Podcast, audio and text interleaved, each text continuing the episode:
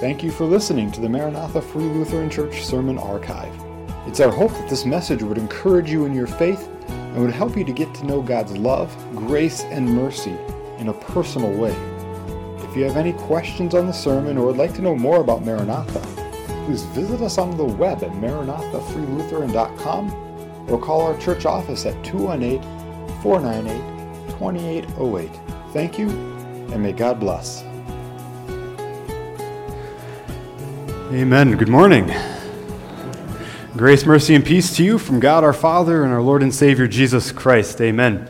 And since uh, today is Father's Day and uh, I am a father as well, uh, I figured I'd start off with a few uh, dad jokes for this morning's sermon, okay? Don't worry, I've got plenty stored up in my database. So, did you know that the blue whale is so huge that if you laid it end to end on a basketball court, the game would be canceled. At first, yeah, thanks for those obligatory chuckles, right? At first, I didn't like my beard, but then it grew on me. Last night, I had a dream about a muffler, and I woke up exhausted. If prisoners could take their own mug shots, you know what they'd be called? Selfies. What did a dog and a tree talk about? Bark. Some of you will get that later. What did the ocean say to the wa- ocean say to the shore? Nothing. It just waves. Right, right, right. Some of you know some of these, right? What has four letters, sometimes has nine letters, never has five letters, and always has six? That's not a joke, that's just a statement of fact there. I would sign up. you guys are awful.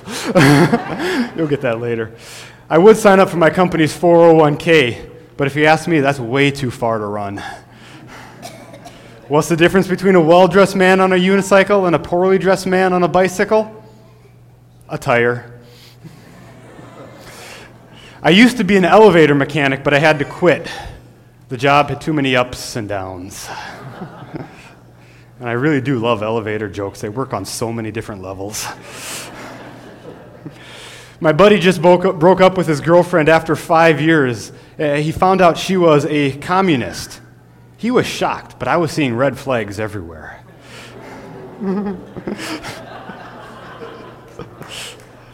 I think my wife is putting glue on my antique gun collection again. She denies it, but I'm sticking to my guns. My daughter just said to me, Dad, you haven't listened to a word I said. And I thought, that's a really weird way to begin a conversation. when I die, I want to die like my grandfather did peaceful and in his sleep, not yelling and screaming like the passengers in his car. What's the difference between a dad joke and a bad joke? Just one letter, right? so thank you for uh, thank you for indulging me in that humor this morning. But happy, happy Father's Day to all of the, uh, the dads out there. In all seriousness, if your dad is still living, I hope you'll uh, be able to pick up the phone today, shoot him a text, give him a call, that sort of thing. And thinking of Father's Day, I, I considered uh, extolling on the greatness of fathers or encouraging you fathers to, uh, including myself, right, to be better fathers. But instead, I want to focus on the relationship that each one of us have with our Heavenly Father. We'll be in Galatians chapter 3 this morning. I'd invite you to find that in your Bibles. It's on page 914 of that Pew Bible there. Uh, jumping into Galatians chapter 3 is a little bit like jumping into a, a moving raft headed down Whitewater Rapids. You don't get a whole lot of a time to adjust, and you're mostly holding on for dear life. But that's what we're going to do this morning jump into the Apostle Paul's train of thought midstream, mid chapter. We're not going to do a super deep dive on these 15 or so verses from Galatians 3 and 4, but I think we're going to be able to pull out some timely truths regarding our relationship with our Heavenly Father. And most importantly, we're going to discover that through faith in Jesus Christ, we have become children of our Heavenly Father with all the rights and the blessings and the benefits that come with being His children. So I would invite you to stand with me this morning as we look again at Galatians chapter 3. The text is longer, so we're going to divide it up and, and, read it as we get to it. But these first, first three or four verses, beginning at verse 21 of Galatians chapter 3, reading in Jesus' name. Is the law then contrary to the promises of God? Certainly not. For if a law had been given that could give life, then righteousness would indeed be by the law. But the scripture imprisoned everyone under sin, so that the promise of faith in Christ Jesus might be given to those who believe. Now, before faith came, we were held captive under the law, imprisoned until the coming faith would be revealed. So then, the law is our guardian until Christ came, in order that we might be justified by faith. Would you join me in a word of prayer this morning? Heavenly Father, again, I thank you for the day. Thank you for the fathers that you have given us. Thank you for uh, this truth in your word, Lord. And we pray that as we look at these verses from Galatians 3 and 4 today, that we would be challenged, that we would be encouraged, that you would show us uh, sin in our lives where that is necessary, but also encourage us with the promises of your word and the promises of your gospel. It's in Jesus' name I pray. Amen. You may be seated. The first, the first uh, truth that we come to in this text isn't necessarily a happy one. Before we get to the good news of our adoption and our inclusion into the family of God, there's some bad news. And Paul says that before Christ came, we were prisoners, held captive, imprisoned by the law. And this is true not just for you on, on a personal, individual level, but also on the whole grand scale of humanity, mankind as a whole. Before Christ came, before faith had come, Paul says, we were bound, chained, imprisoned by the law. And before we go too far, it's, it's good to, to pause and to define what the law is. What is the law? It's a common word in Scripture that we all have a handle on, and in Galatians, Paul uses it in its uh, technical capital L sense. What is the law? It's one of our first questions that we ask and answer with our confirmation students. And if you were to pull out your red catechism that, uh, that some of you have, question number 11 in that red catechism is what is the law? And the, the, the definition that's in the uh, Ah, in the uh, catechism, there, you get the gist of it there. Uh, the law is the teaching of the Word of God, which tells me how I am to be and what I am to do and not to do. Again, that's a textbook, complicated definition. A simpler way to think of it would be the law says, do. Do this. Or you could put it negatively, don't do that, right? The law shows us how we are to live. The law shows us those commands of God, and often it shows us where we fall short of keeping those commands, right? And in, in telling us what to do and what not to do, the law functions as a sort of mirror, as a sort of mirror. Uh, you woke up this morning, right? Most of you, I'm assuming, have woken up at some point in time this morning, right? Um, and, and I'm assuming at some point you also looked in a mirror, right? You probably looked in a mirror. Uh, what did you see, right? As you looked in the mirror, you saw reality, right? You saw your appearance as it really is. All the, the matted hair that's, that's out of place, the, the lines uh, from the pillowcase that have been creased onto your face, the, the dark circles under your eyes from not enough sleep, uh, the glazed look in your eyes that only is cured by a few cups of coffee, right? Now, did, did the mirror cause those things to happen? No, it's not the mirror's fault you look the way you do in the morning, right? the mirror just shows you the reality of, of, of the things that are already out of place. And God's law is the mirror for your soul, showing you what is out of place there. As you read, for example, the, the Ten Commandments, you read things like do not murder, do not bear false witness, don't have any other gods, honor your father and mother. The law, though, extends beyond those basic Ten Commandments. Jewish scholars count 613 mitzvahs or 613 commandments in the Torah. And many of these deal with worship of the Lord in the temple and with life in community. And Jesus famously, right, summarizes the law this way Love the Lord your God and love your neighbor as yourself.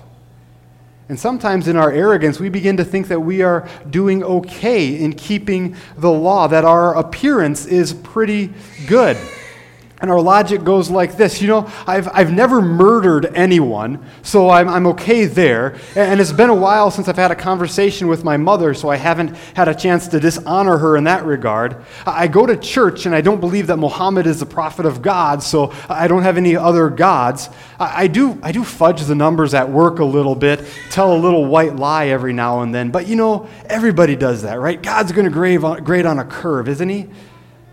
But then we begin to read Jesus and the Sermon on the Mount where he expands God's law, breaking down our self righteousness, our, our prideful attitudes, getting at the heart of things. Jesus said this He said, You have heard it said, do not murder. But I say to you, whoever is angry with his brother is subject to judgment, and whoever says to his brother, You fool, will be in subject of the fires of hell. That one hits a little bit closer to home, doesn't it? He also said, Whoever looks at a, at a woman with lustful intent has already committed adultery with her in his heart. And then on and on he goes, tearing down our self righteous, arrogant hearts. And then to top it all off, he says this He says, You must be perfect, therefore, as your heavenly Father is perfect. Oof, that's a tall order, isn't it? Something we can never do. The law shows us our sin, shows us how far short of God's standard of perfection we fall. The reality, Paul says, is that the law only can imprison us. And since the law can only and always show us our sin, the law can never, ever save us. That's Paul's point in verse 21. He says, If a law had been given that could give life, then righteousness would indeed be by the law. The law of God can never save you because you can never keep it perfectly 100% of the time.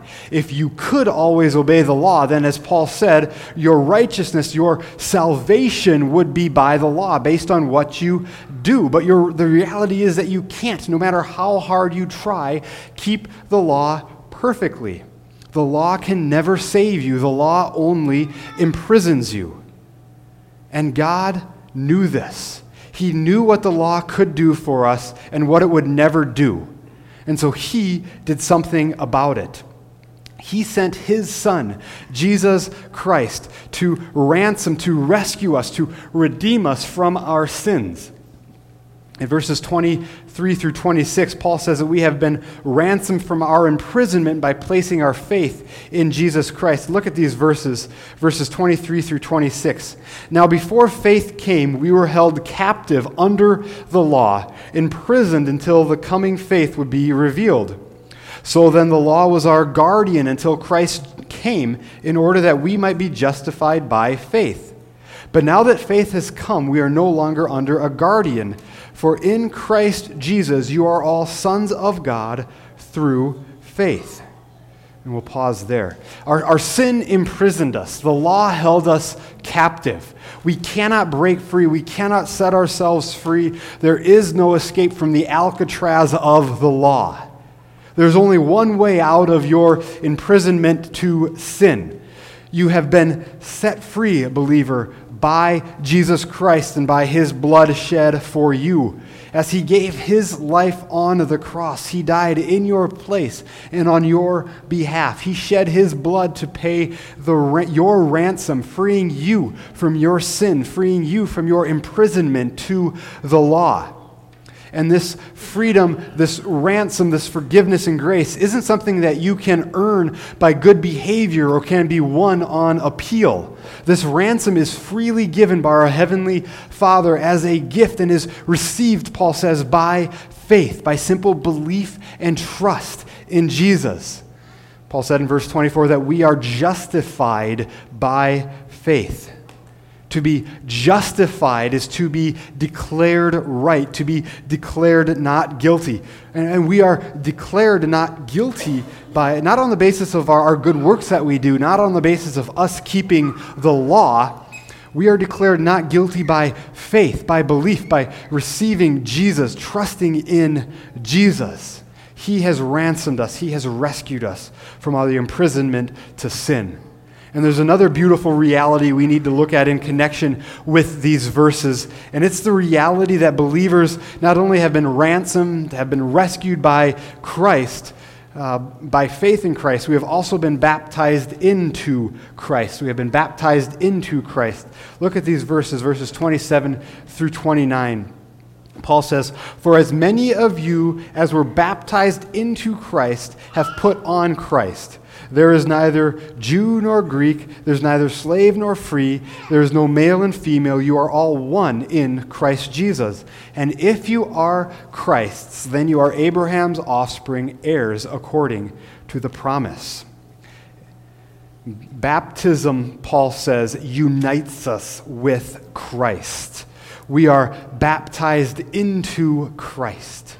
And that little word in or into, it's a small word, but it's a very important one. In baptism, we are united, we are connected with Christ. Far from being a, a, mere symbol of our dedication to God or, or something we do so God is pleased with us, baptism actually unites us, actually connects us with Christ. And baptism, Paul says, also clothes us in Christ and in his righteousness. You are baptized into Christ, you have put on Christ. Your baptism covers you, believer, with the righteousness, with the goodness of Christ. It's as if you've, you've put on a new jacket, and the jacket is the perfection of Christ Himself. All of your sin and guilt have been removed and covered by Christ's blood shed for you. And that comes to you, Scripture says, in baptism.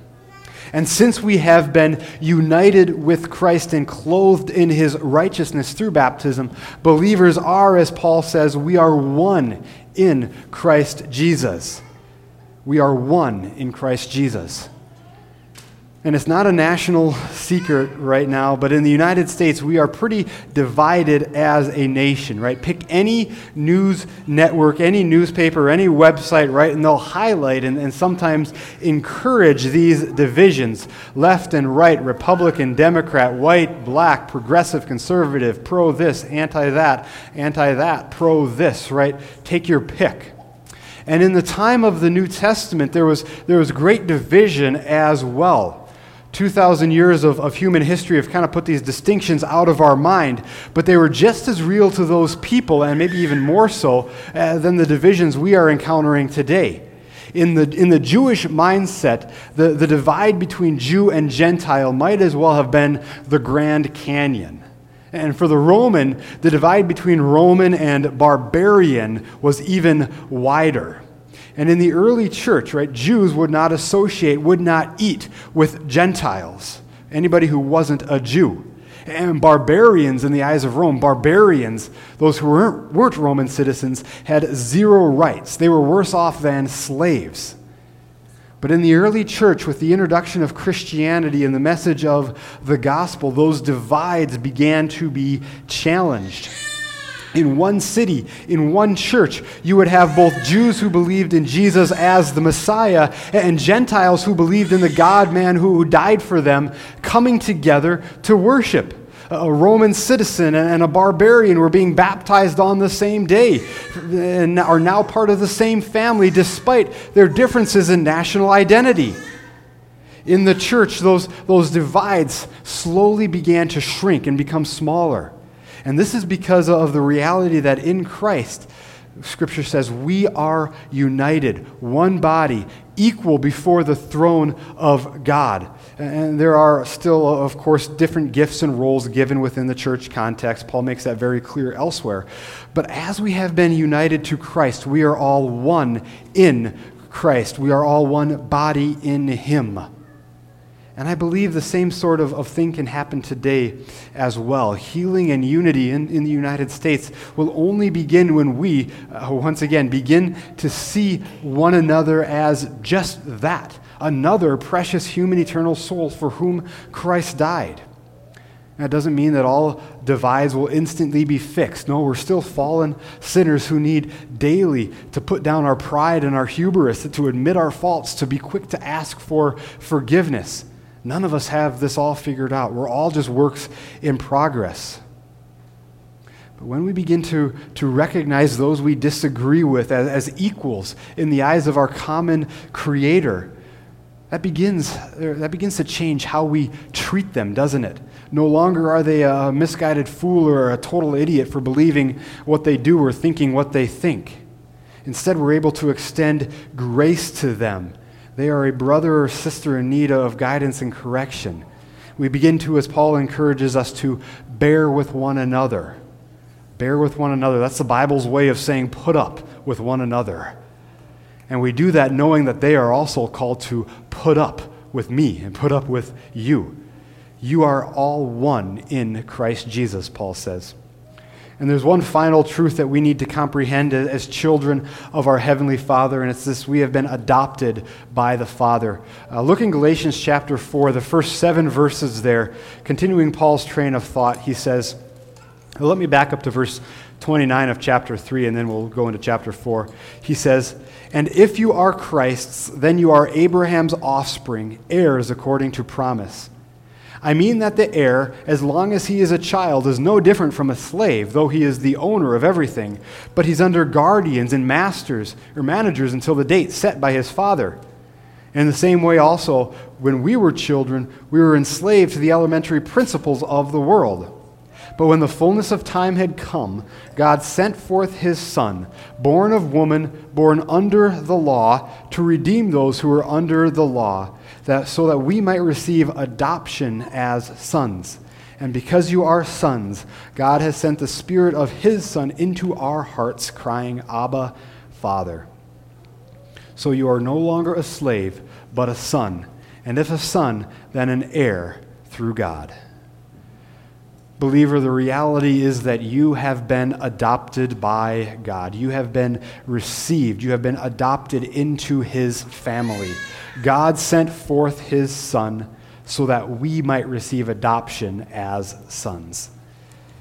And when we think of, when we think of adoption today, we think of, of situations, right, where a husband and wife who uh, moved out of love and care and compassion and concern, concern uh, adopt a child, right, oftentimes from less fortunate situations. Or, or we think of adoption in connection with, uh, with the urging of, of those who follow their own uh, kids to the animal shelter where they pick up a dog or a cat that fits their family well, right? Uh, and once that child or that pet is adopted, it becomes a part of the family family. Modern adoptions are, are rightly based on love and care and concern for those less fortunate.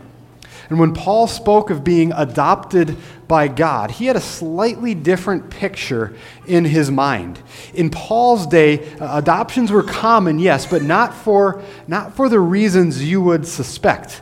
People within Roman culture in Paul's day adopted solely to pass on an inheritance or a title to the next generation. Titles, inheritances, estates, jobs were all based on inheritance. If you were a young man in Roman culture, you did what your father did. If he was a carpenter, you were a carpenter. If he was a bricklayer, you were a bricklayer. If he was a Roman senator, you would probably become a Roman senator, tagged for his job. Wealthy families who did not have sons or who had sons who were totally and completely incompetent would adopt somebody who was competent to take over the title and the estate. In Paul's day, infants and children were, very rarely adopted. Adoption of, of men over 18, over 20 was, was the norm. Um, well after that, that child had a chance to prove himself.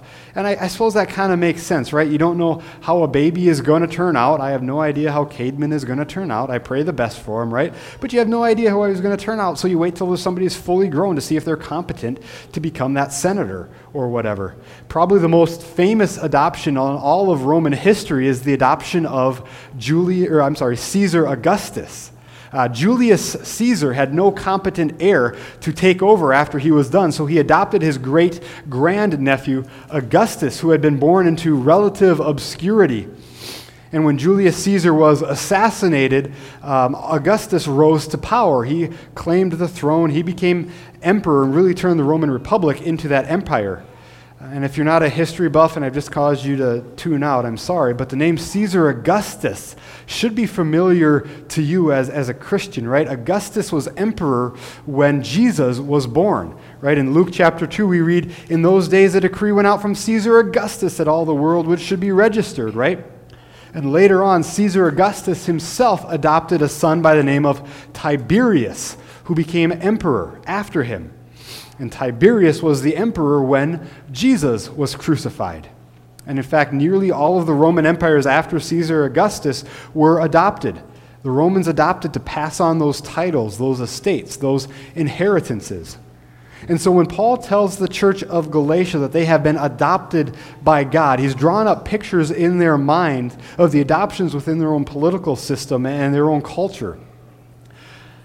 And, believer, we have been adopted by God. He has adopted us as his children. So, what does this mean? A couple of practical things. First, just as, any, as in any adoption, you have been transferred from one family to another family. You become a part of that new family. Uh, Dr. Russell Moore uh, was the uh, former, uh, what was his title? Former um, dean of the Southwest School of the Bible, School of Theology, I think, and uh, former president of the Ethics and Religious Liberty Commission at the Southern Baptist Convention. Anyway, he works at Christianity Today, uh, writer, author, publisher. You've, you've probably run, across some of his stuff. Uh, but anyway, in 2002, he and his wife adopted two boys from Russia. And uh, as they were at the uh, Russian airport, ready to fly back, they met an American woman uh, who asked this question. She said, But are they brothers? To which Dr. Moore replied, Well, they are now. And she said, But well, no, you know what I mean. Are they, are, they, are they really brothers? To which Dr. Moore, again slightly irritated, says, Yes, they are now brothers. She, she said, You know what I mean, right? She meant, are, do they share the same DNA, the same genetic material? Are they, are they the same blood type? Those sorts of things, right? Those are the questions that really mattered to her. Were they really brothers? But, but the, the former things don't matter anymore, right? Yes, now these boys are really brothers. All of their past familial ties, whatever they had been, had been legally cut, and they were now part of a new family. And the same thing has happened to you, believer.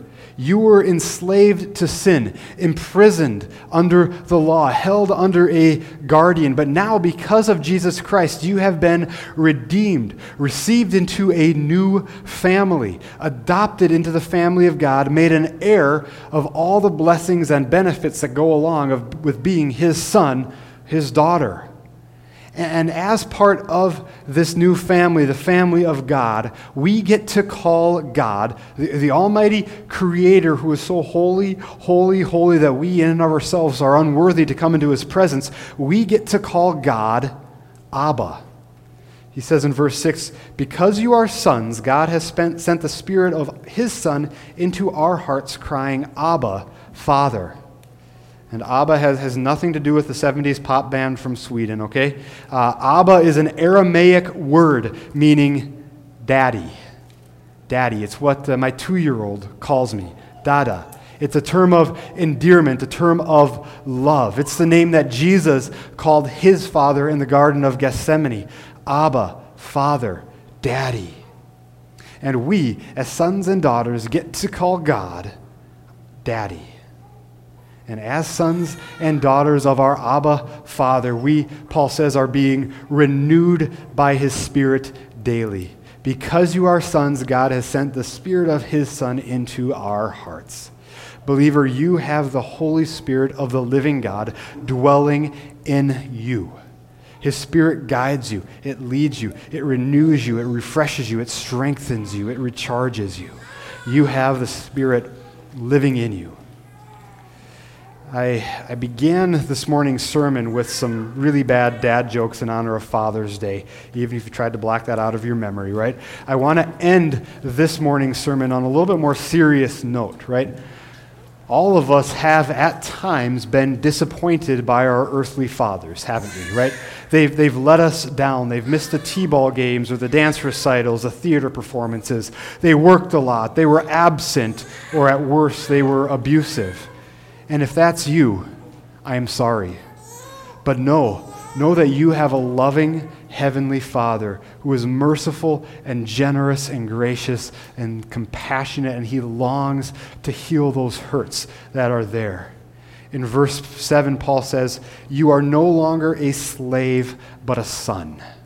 And that you, the word you, is, is singular. It's not a plural y'all or all y'all He's getting personal here. He's talking to you, not the person sitting next to you in the pew, but to you, believer. You are a son and daughter of God. And if you've never taken that opportunity to embrace God as your Heavenly Father, if you've never uh, been adopted by our Heavenly Father, if you haven't had that chance to become His child, have you, if you haven't received His mercy and grace and forgiveness, don't delay. Father's Day is a perfect time to get to know your Heavenly Father. Would you join me in a word of prayer? Abba, Father, Daddy, we thank you that we can come to you because of, of your Son, Jesus, who died for us, shedding his blood, cleansing us from our sin, uh, uh, making us new creations in Christ. We thank you that we get to come before your throne of grace, uh, calling you Abba, Father, Daddy. Lord, and we pray that you would strengthen us in our relationships with one another, that we would be able to love one another, share with one another this message of the good news of Jesus and what has happened to us. It's in his name we pray. Amen.